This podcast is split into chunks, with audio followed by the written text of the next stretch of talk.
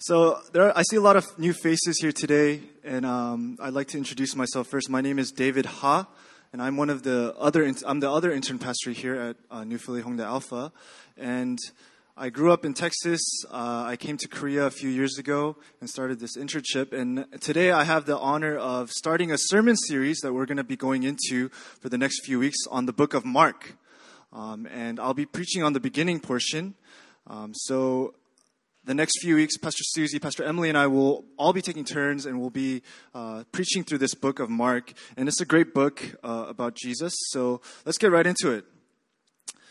Who is Mark and why is he writing this gospel? This is a pretty important question to ask when you're reading any form of letter or any kind of information. You want to know who wrote this and why do I have to read this, right? Uh, so the Gospel of Mark was written by a guy named Mark. And um, he's also known as John Mark. And he was actually not one of Jesus' disciples, uh, nor was he a firsthand eyewitness to Jesus' life. So, what gives this guy, Mark, the credibility to write a book like this about Jesus? Well, he actually had some good friends. Okay, and it, life is all about who you know, right? Who you have connections with. And his connection, he had many connections. One of them was the Apostle Paul, who wrote most of the New Testament. The other connection, the other connection that he had was with Peter, Simon Peter, the, the disciple of Jesus. And he was, John Mark was actually the disciple's assistant and his writer. So, this is why we have this book that we have today, the Gospel of Mark. And the stories that we find in this book are actually the verbal stories that Peter would give to Mark, and Mark would write them down. And so, Mark is writing this down for the dis- distribution of the early church. Um, in the early church, uh, most of the time when you wrote a letter out, it would get distributed to all the other churches as well. So, that's where Mark's authority and his uh, credibility comes from. Even though he didn't know Jesus personally, he knew Simon Peter disciple of Jesus, right? So he's kind of like a third hand writer. Um, but if you read through the whole book of Mark, um, there's actually evidence to why he re- wrote this book. Uh, there's other evidence that he wrote this specific gospel for Gentile Christians. And what a Gentile was is a non Jew, any non Jew. So if I look around the room today, I see a lot of non Jews in here. So we're Gentiles as well. We're Gentile Christians. And this is the target audience that Mark is writing to. So, this book of Mark is actually important to us to understand. And in this book, we see Mark going really trying his best effort to explain the, the Jewish laws and customs and prophecies, all these different things that a Gentile like us wouldn't know back then. So, this is why Mark is writing this book. And this is important for us to understand today. Mark is saying that all the Jewish laws found in the Old Testament, these laws are important to us. One of the questions that many Christians ask today is, why do I have to read my Old Testament, right? It's so boring, like it's so dry. Maybe I'll read a psalm or two or like Proverbs or something like that, but like the laws, the prophets, these are all like really dry and I can't read through it. Like even the genealogies are so hard to read. They're, they're so not relevant to me. That's, that's what people say, right? In fact, the popular belief in the world today is that the Bible itself is a very old, archaic, outdated book full of outdated laws. Why do we have to listen to this book? And it's actually a sentiment that Christ- a lot of Christian circles have today, too, that the Word of God is actually not the Word of God. It's actually just, uh, it's something that is good to listen to, but it's not the actual living, breathing Word of God. And I hope that's not one of you. I hope you're not one of those people that believe that. Uh, we believe that the Word of God is living and active, and it's, it's relevant to us today. It transcends time. It's something that does not change from age to age. The God of the New Testament is the God of the Old Testament, and He's the God of today. Can you just imagine for me, with, for one second, just imagine if God changed His Word from day to day? What if He was just like one of us, and He'd be like, you know what? Gravity is great and all, but today I don't think it's going to work great like right now. Gravity was great yesterday, but today it's it's not so good. So then all of a sudden, oh, that's awesome for us. We get to fly around, like do whatever we want, right? But then the next day he's like, you know what? I go back on that. Gravity's good after all. And then all of a sudden we're flat, right? We're dead, right? If that was the God we served, he's not a God worthy of serving. He's not a God worthy of worship. He is the same yesterday, today, and forever. Amen? Mark is letting us know the same thing in his book. The God of the Old Testament is the God of the New Testament. He's letting us know the laws and traditions of the Jews because they were given by God. These are not Jewish laws. Even though they're labeled Jewish laws, these are laws that are given by God to the Jews. And like I said earlier, none of us here are Jews by birth, and that makes us all Gentile Christians. So Mark is trying to help us understand what these Old Testament laws are. So now that we know who Mark is and why he's writing this book, what is he writing about?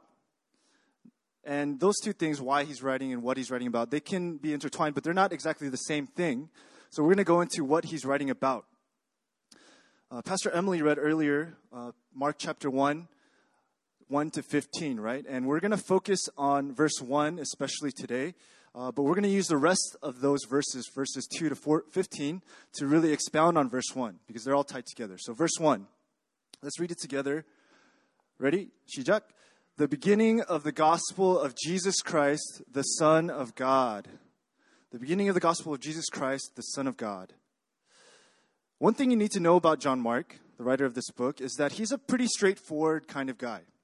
He's he has a, a, writing style that is very no nonsense. He just gets straight to the point. He has a writing style that will like go like really quick. And actually, the Gospel of Mark is actually the shortest gospel in, in the Bible with 16 chapters. Uh, Matthew has like 28, John has 21, Luke has 18, I think. Um, but the Gospel of Mark is the shortest and has 16. And Mark, his favorite word to use is the Greek word euthus. So we're going to actually learn a lot of Greek today. I'm going to teach you a little bit of Greek. The Greek word euth, euthus means immediately his favorite word is immediately. He, he uses it 41 times in his book and 11 times just in the first chapter. So immediately something happens, and immediately something happens, and immediately something happens. So he's like very fast paced, very straightforward kind of guy. And if we look at this first verse, it's, it's kind of the same. It's pretty, pretty straightforward. It says the beginning of the gospel of Jesus Christ, the Son of God.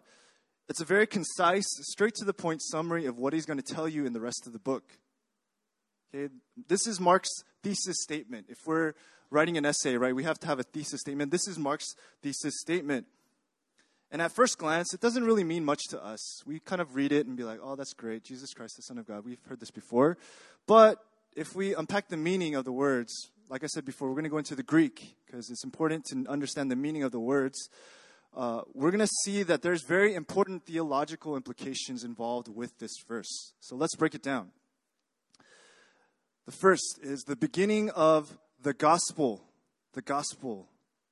Does anyone know the Greek word that is used for gospel? Gospel. Anybody? No? Okay, I'll give you a hint. There's a popular Japanese anime with the name of this. No, okay. Recently, another hint. Recently, um, Ant Man and the Wasp came out, right? I'm not going to ruin the story for you, but one of the, the actresses' name, the, the Wasp, her name in English is actually from the Greek word. Evangelion, there we go. So the, the actress's name is Evangeline Lilly, and Evangeline comes from Evangelion. But in the Greek, it is Euangelion. Euangelion. So E U A. So yeah, it's Euangelion. And most Bibles translate this as the gospel, right? But in the NIV, it's translated as the good news, the good news of Jesus Christ. And when we think of this word gospel, these days we kind of think of it in a Christian context right away. When we hear the word gospel, if someone walks by you in the street and say, "Oh, believe in the gospel," you're going to be like, "Oh, stay away from me, you Christian," right? Like most people will think that way.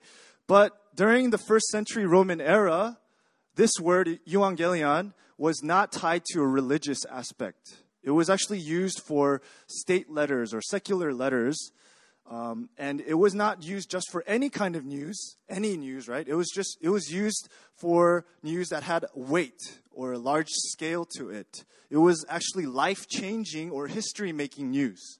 So Evangelion news was news that would change your life. And the example that I'd like to give is um, this is actually a Roman letter, the beginning of a Roman letter that was written around Jesus' time. It began like this The beginning of the gospel of Caesar Augustus. This is pretty much the same as the one that we just saw, right? The beginning of the gospel of Jesus Christ, the Son of God, except Caesar Augustus, his name is there. And the letter, the content of the letter that was given was this is the birth of Caesar Augustus, and this is him stepping into uh, the emperorship of uh, Rome at the time. So, the scale of, of which Mark is using, he's comparing an emperor's ascent to the throne with Jesus. That's the kind of scale we're looking at. So he's writing this about Jesus Christ, right? But what is this good news? What is Mark talking about? Where does this word come again? And we see it again in verse 15, 14 and 15, but especially 15. And this is Jesus' first statement in the Gospel of Mark. So it's pretty important. We have to listen to what Jesus says, right? It's the first red lettering in your Bible of Mark. And he says, The time is fulfilled, and the kingdom of God is at hand. Repent and believe in the gospel. Repent and believe in the gospel. What is Jesus doing here? What is he saying the gospel is? He's saying that the gospel is what? The first portion. The time is fulfilled and the kingdom of God is at hand. That's the good news. He's saying that the gospel is the kingdom of God. Or the good news is what? The reign of God. God's reign over us. That's good news. That's kind of not exciting for us, right? Oh, God reigning over us? Okay, that's great. But this idea, this idea that great that God's reign is great news is actually not new. It's not the first time that we see this in the Bible. If you look at Isaiah 52 verse 7, it says this, "How beautiful upon the mountains are the feet of him who brings good news, who publishes peace, who brings good news of happiness, who publishes salvation, who says to Zion, Your God reigns. Your God reigns. So again, Mark is saying there's a connection here. There's a connection between the Old Testament and the New Testament. The laws that God established, the kingdom that God established in the Old Testament is still valid today. But if we look at what Jesus says again, if we look at it again, what does he say? It's not just believe in the gospel. Great news, the kingdom of God is here. What does he say? He says, repent. Repent and believe in the gospel. The gospel is not just, hey, here's some good information. No, it's repent, turn from your ways. The gospel is indicative, it gives us information, but it's also imperative. It tells us what we need to do. This is the same call that Jesus is calling us to today. Repent, turn from your ways, turn back to God. Stop living for yourself, stop living for your comfort, stop living for your wealth. Live for God's kingdom. Let God reign in your life. This is the gospel that Mark is introducing to us to. But then what does he say next? The beginning of the gospel of Jesus Christ, the Son of God. Jesus Christ. So, after getting our attention with the gospel, hey, great news, everybody! Mark identifies who this gospel will be about, right? It's a person, Jesus Christ. And the Greek word, again, for Jesus Christ is Jesus Christos. You cannot have that like little Christos. Jesus Christos. And man, English is, is a pretty weird language. We always take things and mess it up. Jesus, where does the J come from? I don't know. And then we drop a few word, letters too. So actually, if you're a Spanish speaker, it's actually closer to the Spanish. It's Jesus Cristo or Jesus Cristo, right? Jesus Cristo sounds much more similar to the Greek. Or even in Korean. Korean is actually closer to the original Greek than the English is. It's Jesu Cristo, right? Jesu Cristo. And I don't know about you, but I grew up in the church. Um, I grew up in a small city called El Paso, Texas. I was a pastor's kid. It was kind of like a mission mission field because it's a very small city with a few Koreans, and my dad was a Korean pastor there. But when I was young, I did Sunday school, and when I was growing up, I thought, "Oh, Jesus Christ, what an interesting name!" Not because it had any particular significance, only because I thought that Jesus Christ was his full name, and everyone else in the Bible only had one name, right? Everyone was like Abraham or Moses or David. No one had two, two names unless, except for Jesus Christ. I was like, oh, Jesus, and his last name is Christ. Right? That's what I thought growing up. I'm sure I'm not the only one that thought that. right? Um, and I'm sh- maybe some of you thought that even today, but I'm sorry to burst your bubble. But Jesus, Christ is not his last name. Christ is not even his name. Okay, we're gonna grow into what it means. So Christos or Christ, what does this mean? In Hebrew, it's Meshiach. Meshiach. You, you gotta have that in there. Meshiach in Hebrew or Messiah, right? We've, we've heard this word before in the Bible as well. Messiah. What does that mean? It means anointed one or chosen one. So Jesus, the chosen one, Jesus, the anointed one, Jesus Christ, Messiah, right? To us, again, these words don't really mean that much. Chosen one of what? Anointed one of what? But if you threw out this word, Christos or Meshiach, especially in a Jewish context, if you said that this guy is the Messiah, then people would start flipping out. They would start flipping chairs. They'd be like, oh my gosh, he's finally here. Things like that, right?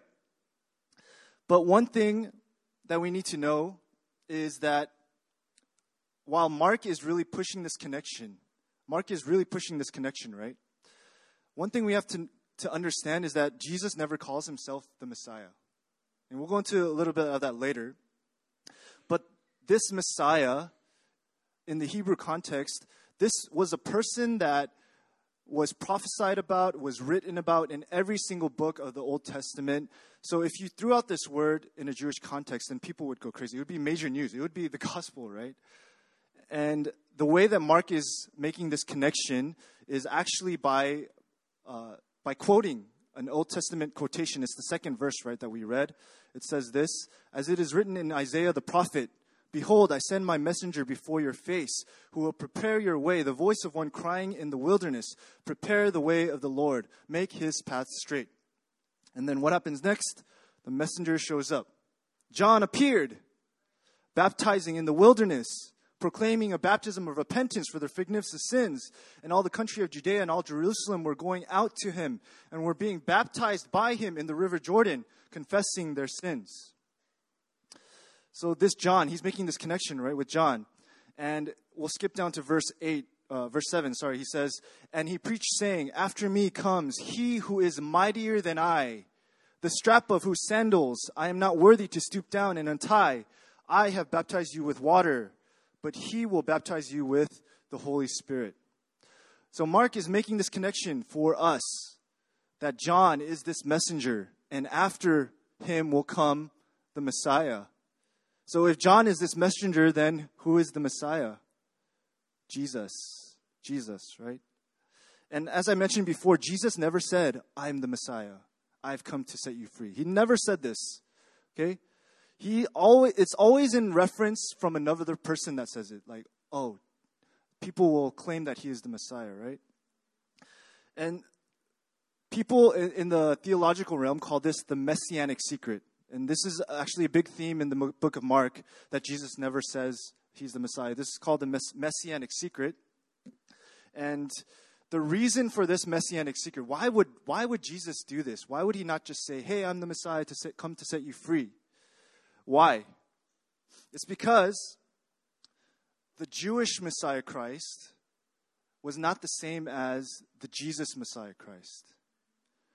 The Jewish Messiah Christ was not equal to the Jesus Messiah Christ. What does this mean? It means that the expectations that the Jewish people had for the Messiah was not the same as the person of Jesus. The salvation that the Jewish people thought they were going to get was not the same as the salvation that Jesus was bringing for them. When we look at the history of the Jewish people, the major salvation story that we all think of is what? The Exodus, when God saved them from, from the tyranny of Egypt, the slavery of Egypt, right? Of Pharaoh.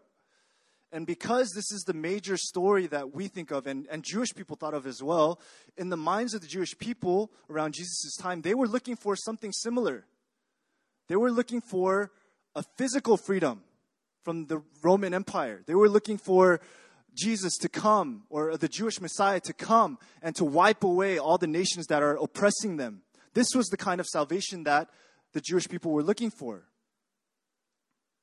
And as Christians, we still fall into the same trap. Right? A lot of times we have this mindset. We're like, God, come save me from this sucky job. God, come save me from this terrible boss. God, come save me from this poverty, right? I mean, these are good things to ask for. But God's idea of salvation is much different. He was wanting to save the Israelites from a spiritual bondage.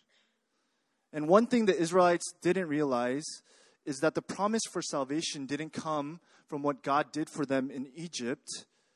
That was not the promise that God gave them. The God's promise came to them all the way back in the Garden of Eden in Genesis 3, verse 15.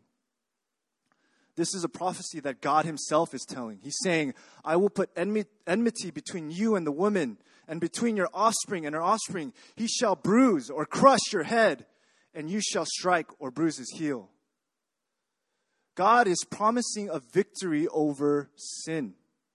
And this is what is known as proto evangelism. Proto evangelism. And we see the word evangelism again, right? It means good news. But what does proto mean? Proto means the first or the original so, this is the first time that we hear the good news. It doesn't come in Matthew when Jesus appears, it comes in Genesis when God makes a promise I will save you, I will crush the head of the serpent for you. Notice that there's no mention of just the Jewish people. God is not saying, I'll save the Jewish people. God's salvation was for all people. This was a prophecy when Adam and Eve were the only two humans alive his promise to even Abraham when he made a covenant with him. Pastor Emily preached a little bit about this last week. His promise was to be a blessing to all nations, not just to the Israelites. And we see this promise first in Genesis 3. So, Jesus Christ, Jesus Christ was a Messiah Christ for all people, for a salvation of our souls, not just for the Israelites to conquer over their enemies not just for us to conquer over our daily struggles, not just for us to ask God for when we need Him, right? And it's good, like I said, it's good to ask God for these things, to, to ask God, God, help me in this situation. God, help me in this situation. But we have to keep our eyes focused on what our real current state is, what our real salvation looks like, the eternal struggle, not just our daily struggle. God has a greater victory for you and for me than our current circumstances. And God had a greater victory for the Jewish people as well. The Jewish Messiah Christ was not equal to Jesus Messiah Christ. And this brings me to my last point. The beginning of the gospel of Jesus Christ, the Son of God. The Son of God. Mark ends his introductory statement, his, his thesis statement with this phrase, the Son of God, in, in Greek. Again, it's translated as huiou theou. Everyone say huiou theou. Huiou theou. Okay, this is actually a possessive form of huios, which is son, and theos, which is God. So if we have the possessive form of son of God, son of God, right? Son of God. This was a very controversial thing to say during Mark's time.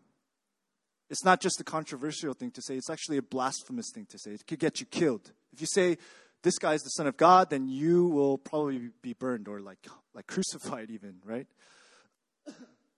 And again, this is one of those things that Jesus never says about himself. He never says, I'm the Son of God. But we see other people say it about him. And the first time that we see someone say, You are the Son of God, comes in what we read today in Mark 1, verse 9 to 11. In those days, Jesus came from Nazareth of Galilee and was baptized by John in the Jordan. And when he came up out of the water, immediately he saw the heavens. Immediately, he saw the heavens being torn open and the Spirit descending on him like a dove. And a voice came from heaven saying, What? You are my beloved Son. With you I am well pleased. So the first person that we see Jesus say, say Jesus is the Son of God is actually God Himself. Wow. That's crazy, right? Not only that, but look at the verse again. It says, You are my beloved Son, with you I am well pleased. Now, this is something that we have to understand. His identity as God's son, as his beloved son, as his well pleased, well pleasing son, is established before he does anything. Before Jesus does a single miracle, before he teaches a single uh, he teaches a single thing about the kingdom, before he goes to the cross, before he does any kind of ministry, God says, I love you. I'm well pleased with you. You're my son. What a crazy love, right? What a crazy love. Jesus' identity did not come from what he did, but who God said he was. And it's actually the same for us. We actually have this kind of relationship with God as well. We are also sons and daughters of God. In Romans 8:29, I don't have this up here, but in Romans 8:29 it says that Jesus was the firstborn among many brothers. Who is he who is Paul talking about here? Among many brothers. That's us. People that believe that Jesus died and rose again, right? Christians.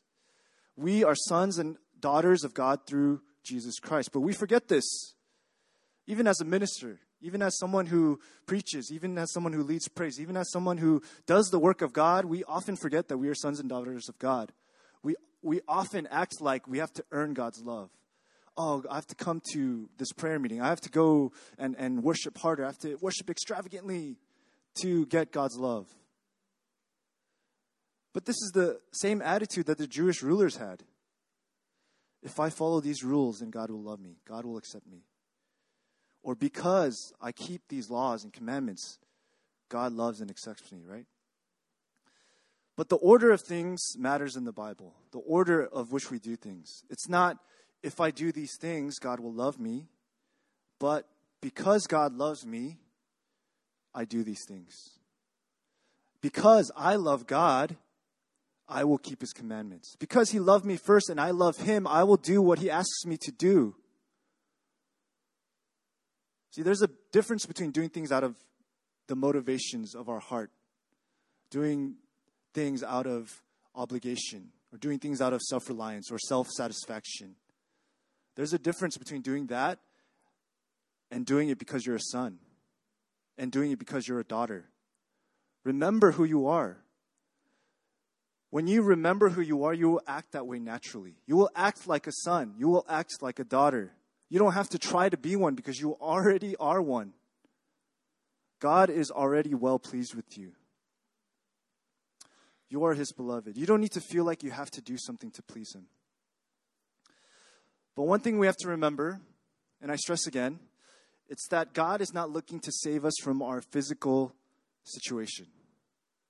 He's not looking to save us from our current work or current relational problem even though we are his children, even though he might want that for us, that's not what he's ultimately looking to do for us. How do I know this? Because if you look at what happens to Jesus next, it just proves that God is not looking to our comfort, right? What happens next? In verse 12 and 13, it says, The Spirit immediately drove him out into the wilderness. And he was in the wilderness 40 days, being tempted by Satan, and he was with the wild animals, and the angels were ministering to him. You see, even Jesus, who was the Son of God, who is the Son of God, God drove him into the wilderness. Now, the wilderness is not a place where you can sip on a cup of tea. It's not a place where it's luxurious, right? It's a place where it's dry. There's a place devoid of life. It's a place where you hunger and you thirst. And Jesus was in the desert for 40 days. 40 days. I can barely fast for like one day and I'll be like, oh God, I'm, I'm so weak. I can't do this any longer, right? 40 days is a long time.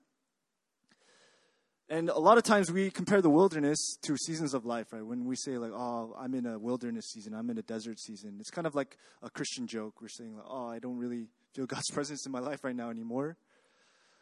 But why would the Spirit of God drive Jesus into the wilderness? Why would the Spirit immediately drive him into the wilderness? That's a weird saying, right? Jesus was doing something when he was driven into the desert. What was he doing? He was fulfilling what the Israelites failed to do. So what what what is it that the Israelites failed to do? The mission that God gave to the to the nation of Israel in the Old Testament was to bring people into the kingdom of God. Remember again in Genesis 12:3 it says, "In you all the nations of the earth will be blessed." Bring people into the kingdom. While this was the promise that God gave to Abraham, it was also a command. Bless all the nations, bring them into the kingdom. But how do we know that the Israelites failed to do this and that Jesus was fulfilling it? Sometimes it's just as easy as the numbers. Okay, if we look at the numbers, how many days were the Isra- or how many years were the Israelites in the desert? Forty, right? How many days was Jesus in the wilderness? Forty. So forty and forty. While days don't really add up to years, it's still the same. It's, there's symbolism involved here. 40 days, Jesus is suffering on behalf of us so that we could enter his kingdom, while the Israelites were in suffering for 40 years. And while the Israelites, they did eventually end up going into the promised land of Canaan, right? There was still much disobedience. There was still much grumbling. There was still no faith. There was no trusting in God. And ultimately, they failed their mission. They did not live as if they were sons of God. They still lived as if they were slaves in Egypt. But Jesus passed every trial in the desert. He triumphed over every temptation in the wilderness, and then he began his ministry. See, Jesus began his ministry already established as the Son of God, not having to earn this title, not having to earn the sonship, but choosing to be obedient to God's calling over his life, even though it meant suffering for him. So, this is the beginning of the gospel of Jesus Christ. This is just the introduction. Right, we have a few more weeks to go into the rest of the book. There's 16 chapters. But one thing we have to understand that this first verse, it's not just a controversial statement. It's not just an insightful introduction to the rest of his book. It's also a confession. The beginning of the gospel of Jesus Christ, the Son of God. Mark is saying that this book is about the good news of Jesus the Messiah, the anointed and chosen one, the one who is the Son of God, the one who is God. This is the confession that Mark makes with this statement. This is the gospel.